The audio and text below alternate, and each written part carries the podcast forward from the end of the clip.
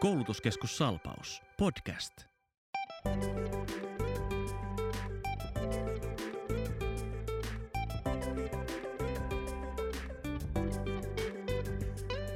Tervetuloa Salpauksen työelämäpodcastin pariin. Nyt on siis järjestyksessään toinen jakso viiden jakson työelämäpodcasti sarjaa ja minä olen Otto Ripatti ja tässä vieressäni on kollegani Henna Erkamo. Miltä tuntuu järjestyksessä toinen jakso sinulla elämäsi aikana podcasteja? Oh, tämä alkaa jo menemään aika hyvin täällä. Eli tosiaankin on Henna Erkamo ja yritys- ja työelämäpalveluista opetusalan johtajana. Mukava olla mukana. Joo, tämähän menee sulla kuin ammattilainen pikkuhiljaa. Aika kova luotto sulla minun. Ehdottomasti.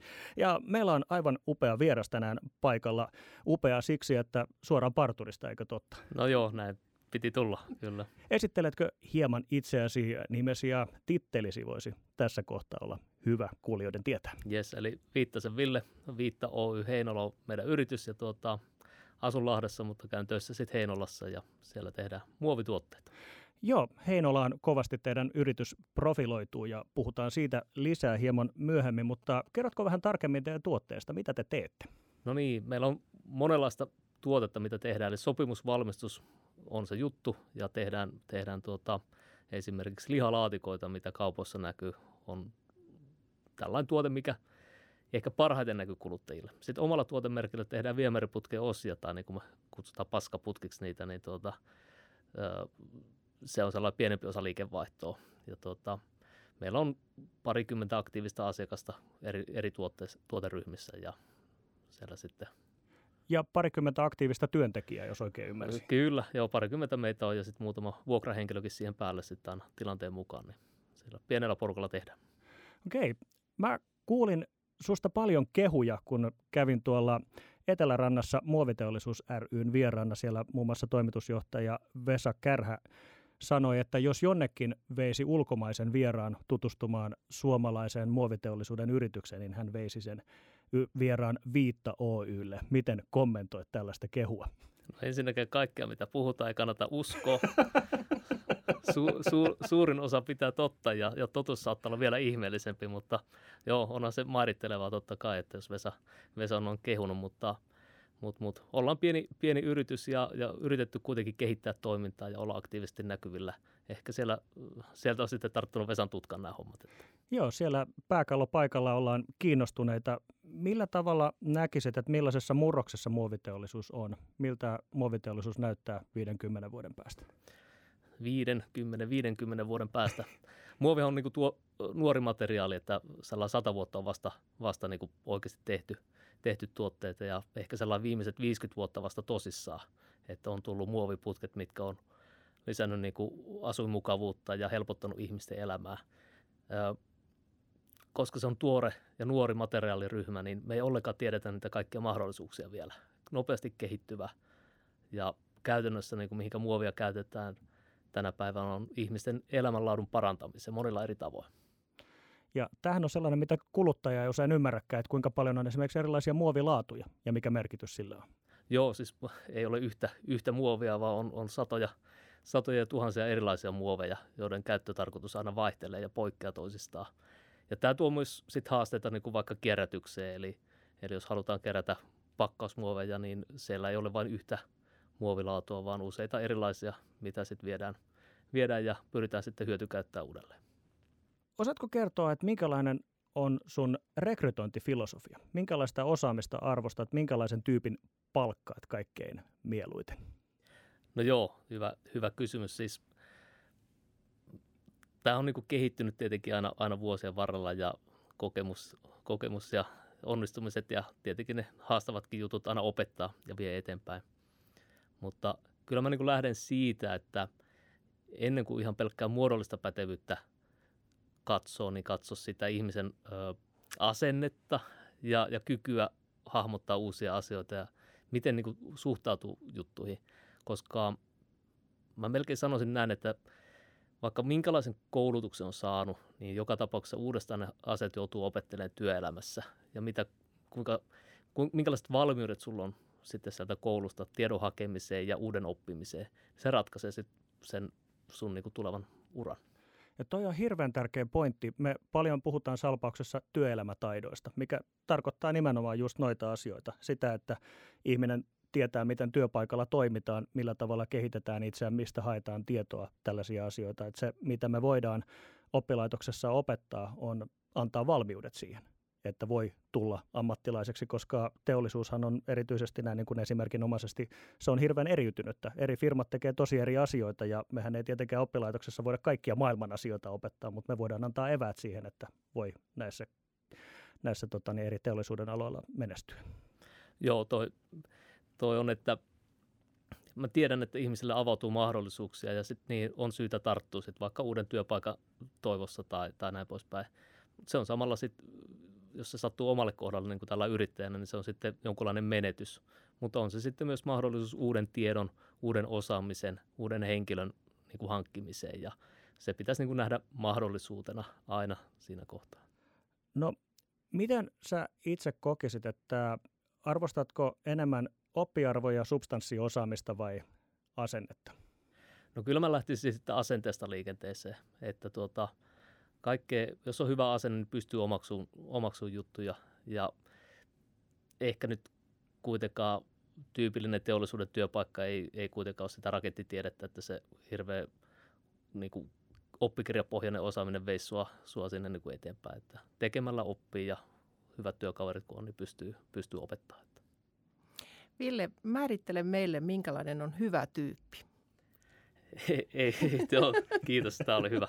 Ei, ei siihen ole mitään, mitään tuota, en mä, en mä osaa määritellä. En ole, en ole kyllä sen sortin filosofi eikä, eikä psykologi, että pystyisi, pystyisi määrittelemään, että se työntekijän se opettaa ja sitten se näkee käytännön kautta siis vasta kun tehdään yhdessä töitä, niin sitten sitä nähdään, että minkä menee. Niin ehkä se hyvä tyyppius on se, kun kysyntä kohtaa tarjonnan. Löytyy oikeanlainen tyyppi oikeanlaiseen paikkaan. Kyllä, kyllä.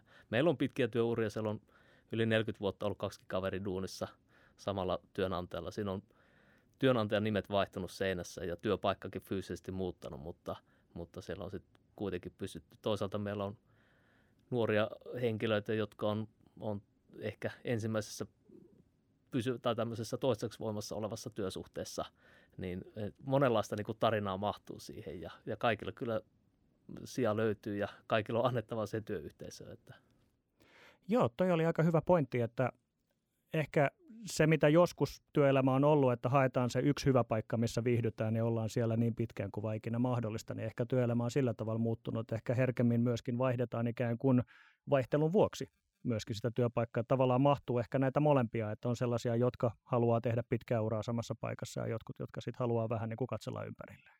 No joo, se on, se on just se noin, ja se, totta kai se pitkä ura varmasti kaikkia kiinnostaa, mutta totta kai elämä vie eteenpäin ja tilanteet muuttuu ja silloin pitää muuttua ja muuttaa, jos on tilanne tai tuntuu siltä, että ei ole syytä jäädä kyllä jumikaan. Kerroit siitä, että hyvä tyyppi ja, ja sitä kautta sitä osaamista saadaan sinne yritykseen, mutta onko sulle oppisopimus tuttu? Joo, kyllä meillä on oppisopimuskoulutuksen kautta kehitetty osaamista.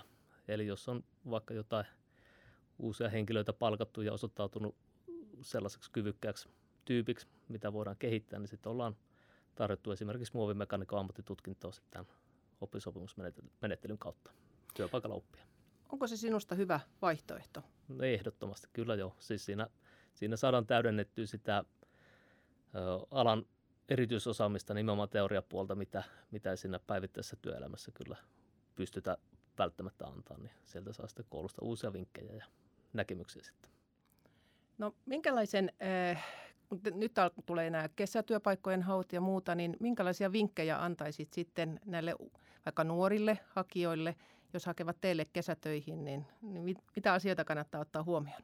Joo, en, en osaa kyllä tuohon sanoa, että onko meillä kesätyöpaikkoja varsinaisesti olemassa, mutta tuota, ylipäätään reipas asenne ratkaisee siinä ja niin kuin asenne ylipäätään. Rohkeasti vaan sit, kun näkee yritysten kesätyöpaikka-ilmoituksia, niin sinne vaan ottaa yhteyttä ja tietenkin kannattaa niin kuin yrittää luoda semmoinen persoonallinen, että jollain tapaa vähän muistakin erottuva sitten hakemuksesta, niin sitten pystyy, pystyy ehkä loistaa sitten joukosta, mutta mä luulen, että tänä kesänäkin on valtava määrä ihmisiä, jotka haluaa halu sitä sama duuni kuin kaikki muutkin, niin se on kyllä haastava juttu myös sitten rekrytoijille, että löytää sieltä ne oikeat henkilöt.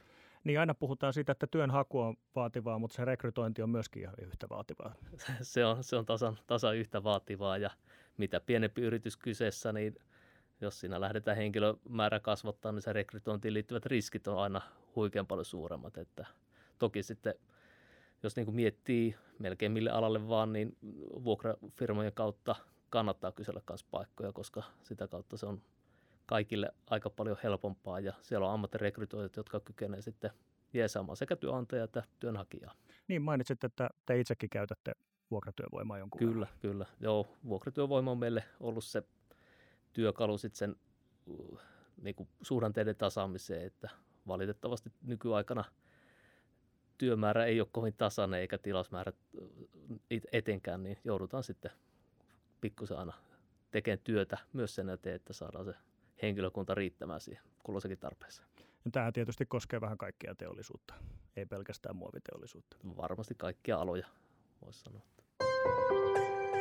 Koulutuskeskus Salpaus, podcast. Ville Viittanen, sinä olet Hämeen kauppakamarin teollisuusvaliokunnan uusi puheenjohtaja. Onneksi olkoon. No toista kautta mennä, että ei nyt enää niin uusi, mutta... No mutta aikahan menee aika nopeasti, että ei tässä mitään, mutta olet kuitenkin puheenjohtaja tällä hetkellä, niin minkälaista kehittämiskohteita näet tässä osaamisen kehittämisessä ja osaavan työvoiman saannin näkökulmasta, jos te mietitte niin kuin siellä kauppakamarin sen koko valiokunnan niin kuin näkökulmasta näitä asioita? Joo, tämä on kyllä niin kuin aiheena sellainen, mikä, mikä on toistuvasti esillä ja tuota noin, niin on niin kuin tärkeä, tärkeä osa sitä, sitä ylipäätään tekemistä. Ihmisethän niin kuin kuitenkin kaiken tekee ja pyörittää sen yrityksen, niin ehdottoman, niin kuin, mitä mä sanoisin, ihan fundamentti juttu, että se pitää olla kunnossa. Ja tästä kyllä keskustellaan ja ympäri Hämeen, Hämeen kuullaan sit sitä samaa aina vähän, että – osaavan työvoiman saamisessa on haasteita, mutta siinä on kyllä varmaan ala, alueelta löytyy varmasti työntekijöitä, mutta kuinka saadaan kohtaamaan sitten ne henkilöt ja työpaikat, se on, se on haaste. Ja tämähän on tietysti asia, missä salpauksella on iso rooli. Me koulutetaan, koulutetaan muovialalle, koulutetaan prosessiteollisuuteen ihmisiä ja mitä parempi keskusteluyhteys meillä on alueen yrityksiin, niin sitä paremmin me pystytään myöskin räätälöimään se osaaminen vastaamaan nimenomaan tämän alueen tarpeita. Kyllä joo, ja siinä, siinä niin kuin oppilaitosyhteistyö on Hämeen kauppakamarin osaltakin tärkeässä roolissa. Siellä on tehty työtä ihan toimialasta riippumatta siitä, kuinka palkkaa kesätyöntekijää ja mitä pitäisi ottaa huomioon työharjoittelujen suhteen ja muuta. Et se, on, se on, haaste on tunnistettu ja siitä, sitä työstetään kyllä. Että. Koulutuskeskus Salpaus, podcast. Puhuit aikaisemmin jo, että olette nimenomaan heinolalainen yritys, vaikka et henkilökohtaisesti siellä ehkä itse vaikutakaan, mutta keskustellaan vähän Heinolasta paikkana yrittää. Muuttotappio kunta, vähemmän ihmisiä jatkuvasti, mutta toisaalta yrityselämä on hyvinkin eläväistä. Heinola on ollut isossa murroksessa tämän teollisuuden ja suur, suurten teollisten työpaikkojen vähentyessä. Siellä on monta monta iso työnantajaa, jotka, jotka on joutunut sulkemaan yksiköitä.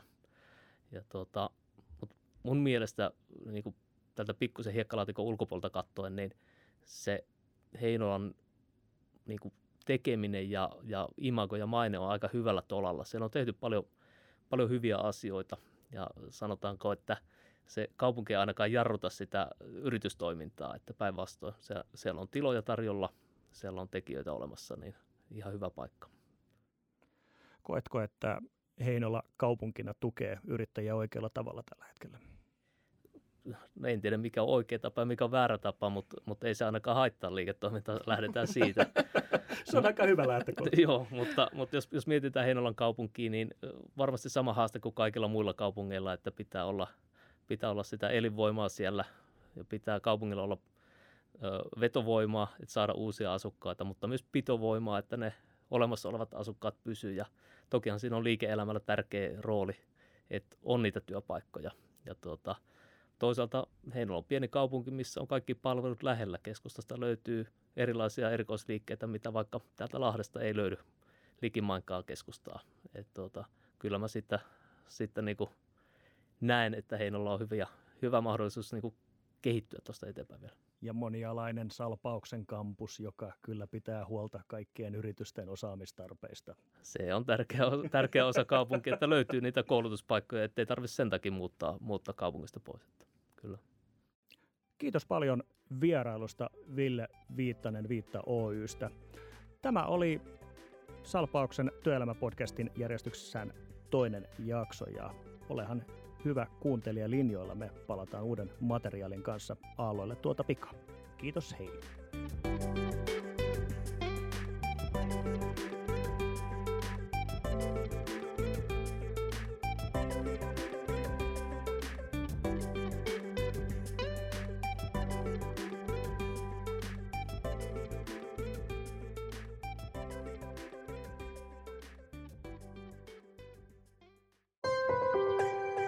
Salpaus. Ole hyvä.